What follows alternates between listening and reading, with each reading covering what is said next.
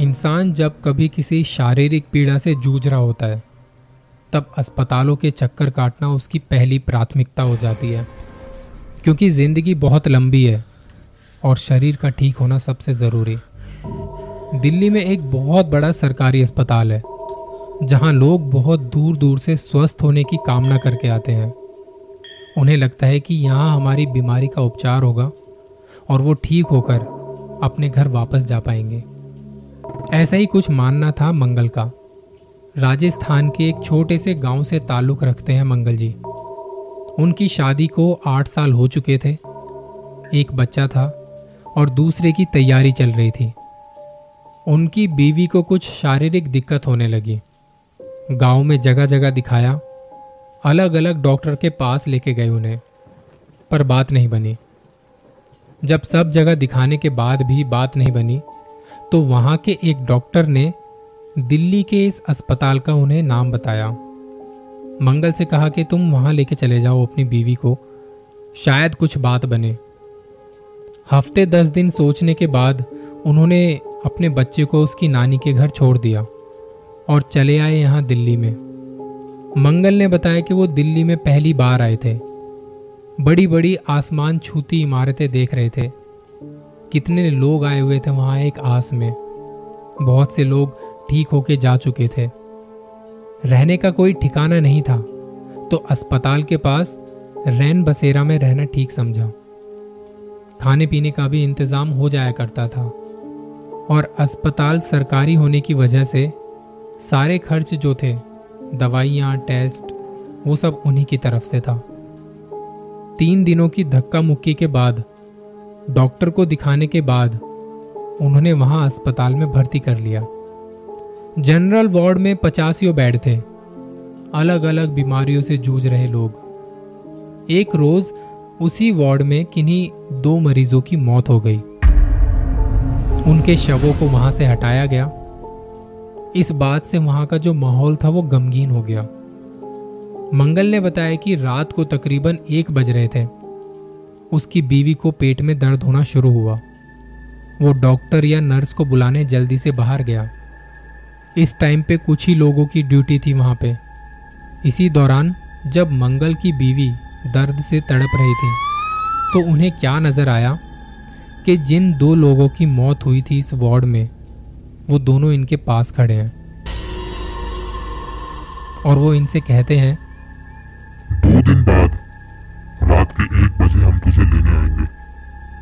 इतने में मंगल के साथ दो नर्स आती हैं। वो चेकअप करते हैं और कुछ दवाइयाँ चढ़ा के वहाँ से चली जाती हैं। नर्स कहती हैं, इन्हें पेन किलर का इंजेक्शन दे दिया है। थोड़ी देर में सो जाएँगी।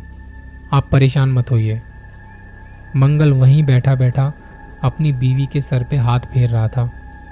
वो सो चुकी थी और वो भी पास में बैठा बैठा सो गया। सुबह सात बजे जब सफ़ाई वाले आए तो उन्होंने वार्ड की लाइटें जलाई, पर्दे हटाए। उस वक्त सब जाग चुके थे। मंगल उठा और उसने अपनी बीवी को भी उठाया। कहा, कुछ खाना है? उसने कहा, चाय और बिस्किट लेके आ जाओ आप। वो गया और दो कप चाय लेके आया। दोनों ने साथ में बैठ के चाय पी, बिस्किट खाए। बीवी को पूछा, अब तबीयत कैसी है? कैसा लग रहा है? कहा कि, मुझे ना आपसे कुछ बात करनी है। मंगल ने कहा हाँ क्या हुआ? उसने बताया कि कल रात जब मुझे दर्द उठा था और आप बाहर डॉक्टर को बुलाने गए थे, तब मुझे मेरे पास दो लोग नज़र आए और वो कुछ कह रहे थे। कौन दो लोग? क्या कह रहे थे? उसने बताया कि वही दो लोग जिनकी यहाँ अभी मौत हुई थी और वो ये कह रहे थे कि हम तुम्हें दो दिन बाद रात के एक बजे लेने आएँगे।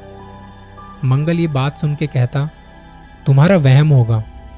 दुख तकलीफ़ में ख्याल भी बुरे बुरे आने लगते हैं। तुम अब ठीक हो रही हो। देखना जल्दी ही तुम पूरी तरह ठीक हो जाओगी और यहाँ से वापस चली जाओगे। अस्पतालों में दिन काटने बड़े मुश्किल होते हैं और नेगेटिव ख्याल तो बहुत आते हैं। जैसे तैसे वो दिन गुजरा, रात हुई और खाना खा के दवाई लेके सब सोने की तैयारी करने लगे। आधी रात के वक्त मंगल की बीवी को फिर से दर्द उठा और उससे इस बार रहा नहीं गया। वो जल्दी से नर्स को बुलाने गया। आज स्टाफ की थोड़ी कमी थी। रात को डॉक्टर भी नहीं थे। जो स्टाफ वाले थे, वो भी इस वक्त किन्हीं दूसरे पेशेंट्स को देख रहे थे। मंगल यहाँ वहाँ ढूंढता रहा। यहाँ अंदर उसकी बीवी को आज फिर से उसके सर के पास वही दो लोग नज़र आए, जो कह रहे थे, बस एक दिन इस दर्द से हमेशा के लिए मुक्ति मिल जाएगी। तुझे हम अपने साथ उस दुनिया में ले जाएँगे, जहाँ इंसानों का कोई काम नहीं। तूने अपने पति को बताया था ना हमारे बारे में? उसे यकीन नहीं होगा। कोई यकीन नहीं करेगा तेरा। बस आज आज और सह ले कल रात हम आएँगे और ले जाएँगे तुझे अपने साथ। वो दोनों उसके गोल गोल चक्कर काट रहे थे और हंस रहे थे। वो चाहकर भी चिल्ला नहीं पा रही थी, किसी को मदद के लिए बोल नहीं पा रही थी। उसकी आवाज़ हलक तक आते आते रुक सी गई। लेटे लेटे अपने शरीर को झटक रही थी। इतने में मंगल के साथ नर्स आई। उसने देखा कि मुझे किसी सीनियर डॉक्टर को बुलाना पड़ेगा। फ़ौरन वहाँ के लिए किसी डॉक्टर को भेजा गया। दो इंजेक्शन और दवाई देने के बाद कुछ आराम आया। डॉक्टर ने कहा, अभी तो ये सो जाएँगी। कल सुबह आके देखते हैं। मंगल की आँखों में आँसू थे। बीवी को सोता देख वो भी वहीं लेट गया। पता नहीं कब कब में उसे भी नींद आ गई। सुबह होते ही जब सफ़ाई वाले आए, तब मंगल दोनों के लिए चाय बिस्किट लेके आया। साथ बैठे बैठे चाय पी रहे थे। मंगल ने कहा, रात को तुम्हारी तबीयत ज़्यादा खराब हो गई थी। उसकी बीवी कुछ बोल नहीं रही थी। और मंगल कुछ ना कुछ कहे जा रहा था। जब उसे लगा तुम कुछ बोल नहीं रही हो क्या हुआ? तब बीवी ने कहा, आज मेरा आखिरी दिन है। वो आएँगे, मुझे ले जाएँगे अपने साथ। कोई भी उन्हें रोक नहीं पाएगा। वो कल भी आए थे। उन्होंने कहा, बस एक दिन और। मंगल कहता कि आप पागलों जैसी बात कर रही हो? तुम ठीक हो। ये फालतू की बातें सोचना बंद करो। थोड़ी देर में डॉक्टर भी आए। उन्होंने देखा, चेकअप किए तो सब नॉर्मल था। डॉक्टर ने कहा, कल तक हम इन्हें छुट्टी भी दे देंगे। कुछ दवाइयाँ लिखेंगे, वो चलेंगी। वैसे ये अब ठीक हैं। ये बात सुन के मंगल के चेहरे पे एक खुशी थी। उसने डॉक्टर का धन्यवाद किया। मंगल ने अपनी बीवी के माथे पर हाथ रखते हुए कहा, तुम ठीक हो। देखना, कल सुबह हम यहाँ से निकल जाएँगे अपने घर के लिए। परिवार वाले इंतज़ार कर रहे होंगे। मंगल डॉक्टर की बात सुन के इतना खुश हुआ, अब तो बस उसे कल सुबह का इंतज़ार था। पर उसके दिमाग में बीवी की कही बात अभी भी घूम रही थी कि आज उसका आखिरी दिन है। दोपहर के समय मंगल थोड़ी देर के लिए बाहर गया, कुछ खाने को लेने। जब वापस अस्पताल की तरफ़ आ रहा था तो उसके हाथों में खाना देख के एक भिखारी उसके पीछे पड़ गया। मंगल ने उसे कहा, बाबा, क्या खाओगे? उसने एक चिप्स का पैकेट मांगा और बैठ के बाबा से बात की। बाबा मंगल की तरफ़ देख रहे थे। बेटा तुम राजस्थान से आए हो। मंगल कहता हाँ और तुम्हारी बीवी की तबीयत खराब है ना? आपको कैसे पता ये सब? बाबा कहते, मैं ये भी जानता हूँ, तुम्हारी बीवी की जान खतरे में है, और बस एक उपाय से बचाया जा सकता है। नहीं तो आज रात उसकी आखिरी रात होगी मंगल को यह सुन के गुस्सा आ गया। आप बड़े बुज़ुर्ग हो, इसलिए छोड़ रहा हूँ, वरना तो अभी बता देता तुझे।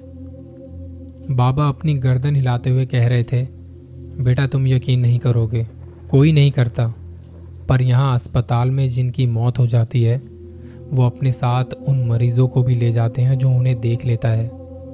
तुम्हारी बीवी ने उन्हें देख लिया था और वो उसे परेशान कर रहे हैं। तरीका बस एक ही है, ये छोटा सा घोड़े की नाल का चाकू, उसे उसके तकिए के नीचे रख देना, बच जाएगी वो, बहुत ताकत है इसमें।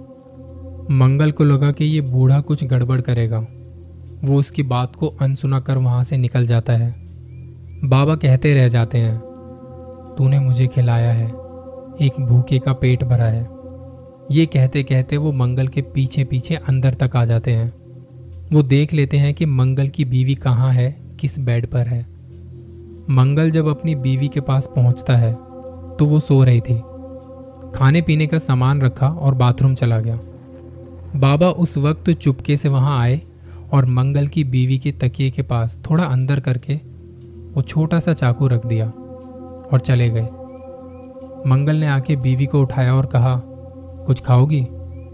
कहती, मेरा मन नहीं है। और फिर कहती, मुझे कुछ होगा तो नहीं ना? मंगल कहता, तुम ठीक हो। कल हम यहाँ से निकल जाएँगे, तुम देखना। अब धीरे धीरे रात हो चली थी। सब खा पी के सोने की तैयारी कर रहे थे।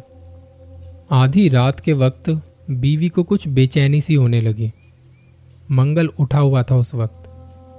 उसने हाथ पकड़ा हुआ था अपनी बीवी का। उसे लेटे लेटे पसीने आने लगे थे। घबराहट हो रही थी। एक बजने वाले थे। मंगल ने वहाँ से डॉक्टर को आवाज़ लगाई। वो आज उसी के पास था। थोड़ी देर में डॉक्टर और नर्स वहाँ पे आई। उन्होंने देखा कि जहाँ मंगल की बीवी थी, उसके पास वाले बेड पर एक औरत थी, जिसे ज़्यादा मदद की ज़रूरत थी। तो उन्होंने उसे देखना शुरू किया, पर डॉक्टर के आने में देर हो गई थी। वो औरत मर चुकी थी, और मंगल की बीवी अब शांत हो गई थी एकदम, जैसे उसे कुछ हुआ ही ना हो।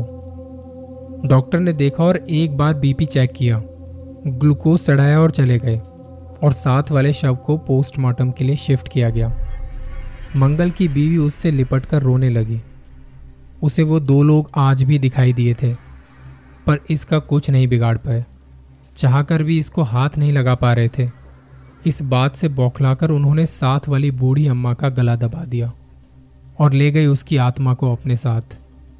उन दोनों ने जाते जाते कहा था कि तेरे पति की वजह से तू बच गई है। ये रात मंगल और उसकी बीवी ने बिना सोए काटे।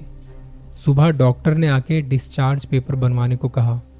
जब वो जाने लगे तो मंगल सामान समेट रहा था। तब उसे तकिए के नीचे वो छोटा सा चाकू नज़र आया, जो वो भिकारी बाबा उसे दे रहे थे। मंगल ने वो चाकू अपनी जेब में रखा और जाने लगे। बाहर वो भिकारी मंगल को फिर दिखाई दिया। वो दोनों उसके पास गए और भिकारी बाबा से मंगल ने हाथ जोड़ के धन्यवाद किया। बाबा ने कहा, तेरी बीवी अब ठीक है। जो तुझे वहाँ मिला था, उसे अपने पास हमेशा रखना। भगवान तेरा भला करे। वैसे तो ये दुनिया बहुत मतलबी है पर कुछ लोग आपकी ज़िंदगी में किसी फरिश्ते की तरह आते हैं और बिना किसी स्वार्थ के आपकी मदद कर चले जाते हैं। अपना ख्याल रखिए। जल्दी मिलूँगा किसी और कहानी के साथ।